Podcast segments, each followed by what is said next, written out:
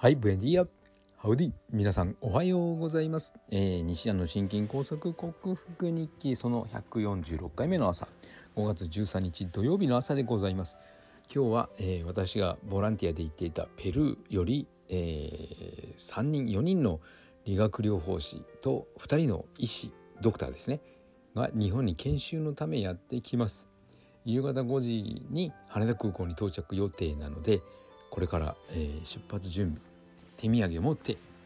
で彼らに会いに行く予定でございます。ワクワクですね。もうもう一人そういう兄弟のように付き合ってたやつがいててか友達になったやつやつって言った人ですね。人がおりまして。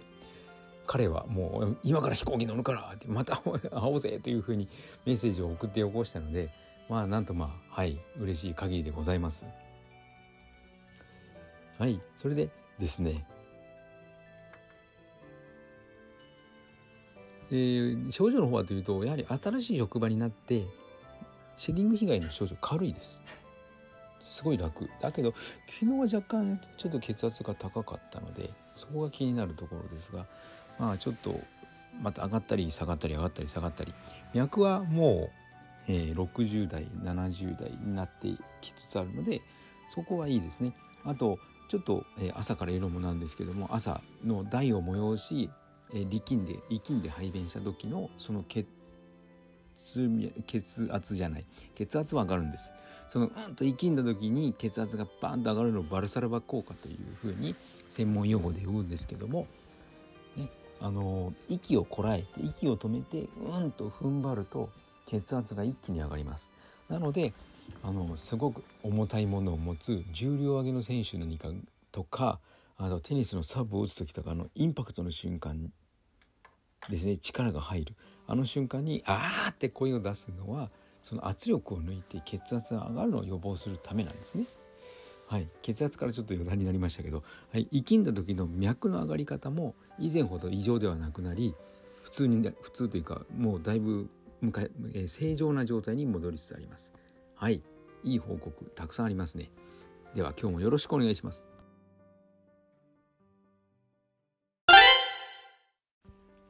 はい、改めましておはようございます。えー、健康運動指導士、理学療法士、そして笑い療法士の西田隆です。今日のテーマは梅干しについてお話ししたいと思います。梅干しは、えー、よく朝にいろんな、えーと、旅館に泊まりに行ったりとか弁当にとかいろんなところに必ず梅干しというのがくっついているくっついているか付け合わせというか出てくるとは思うんですけどもあの古くの言われでその日の何逃れというふうに言われるそうです。はい、えー、疲労回復に役立つ梅干しなんですけどもその、えー、理由は後に回すとしてその日の難が逃れるほど効果がある食べ物という意味合いなのでしょう。はい、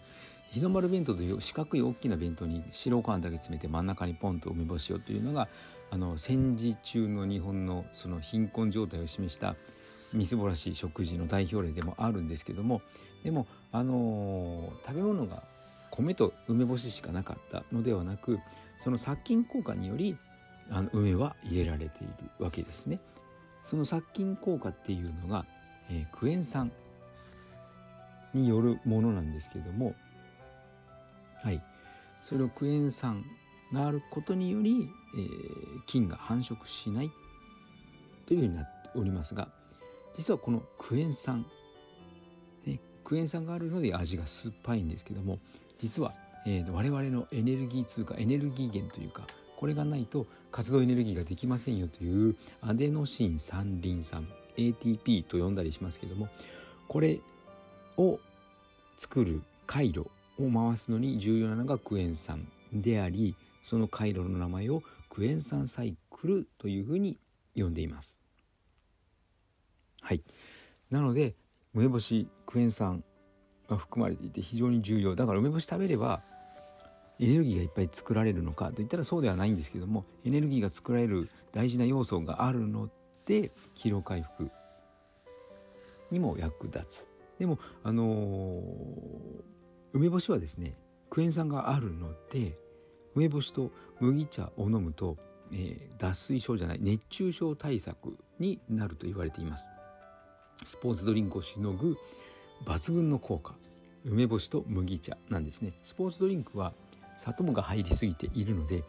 えー、スポーツをした後に一気に飲み干すとペットボトル症候群血糖値が異常に上がりすぎそこから急降下により意識喪失意識混濁。はい。血糖上昇による、えーと、急性糖尿病のような感じになってしまい実はスポーツドリンクって危険なんですね。はい。スポーツの講習会でもスポーツドリンクを飲みましょうと言って勧めるんですがそれは大人の事情を言うとポカリなんとかとかアクエなんとかとかっていう会社が、えーとですね、そのスポーツ団体のスポンサーつまりお金を出してくれていたりするからですねそのスポーツドリンクの本当に悪いところというかデメリットについてあまり多く語られないということです。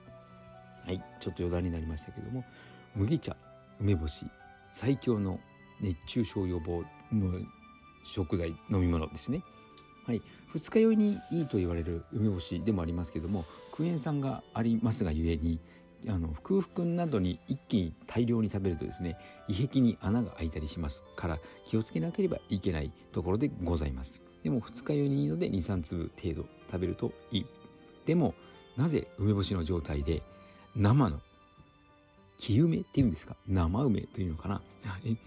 成敗とは読まないし生の梅と書いて何て読むんでしょう？はい。生の梅を食べないのは実は生の梅の状態だと生酸生酸カリの生酸ですね。青い酸と書く。生酸が含まれていて実は人間にとって猛毒で働くので梅は生で食べるものではないんだそうでございます。ね、あの大豆といい梅といいなんで毒があるのか。種族ほどのために動物に生でバリバリ食べられないためなんですね。人間はそれを中和するというかあの毒の強さを和らげるその加工をするという技術を身につけてしまったので食べられるようになっちゃったんですね。なっちゃったというかはい。はいなんか人間すごいのかすごくないのかなんですけどもでもそれを分かった上で加工したものを取りましょうというふうに意識して取ると体にメリットをもたらしてくれるのが梅干しです。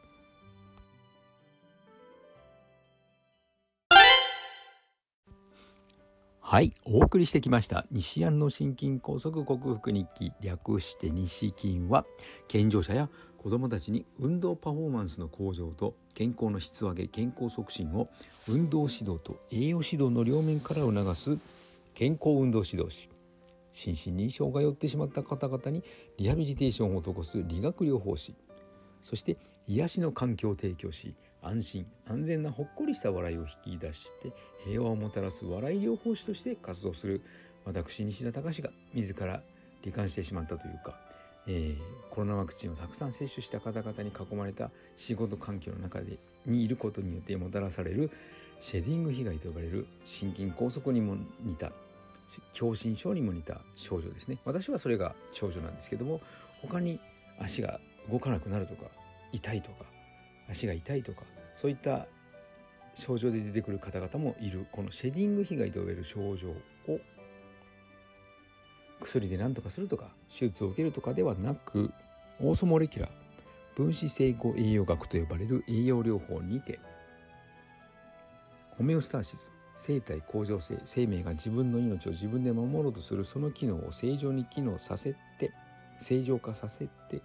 自己免疫力自己治癒力を最大限に引き出しそしてシェディング被害に有効とされるグルタチオンというサプリを1日 3.5g ビタミン C は 20g とってこの症状を克服しようとしている内容をお伝えしている音声ブログでございます。興味のある方はまた明日も聞いてくださるととても幸せでございます。はい。お伝えしたように今日はこれから羽田空港に行きます。皆さんどんな週末をお過ごしになるのでしょうか？素敵な週末となりますように。私は楽しんで6年ぶりの再会かな？はい。楽しんでいきたいと思います。ではまた。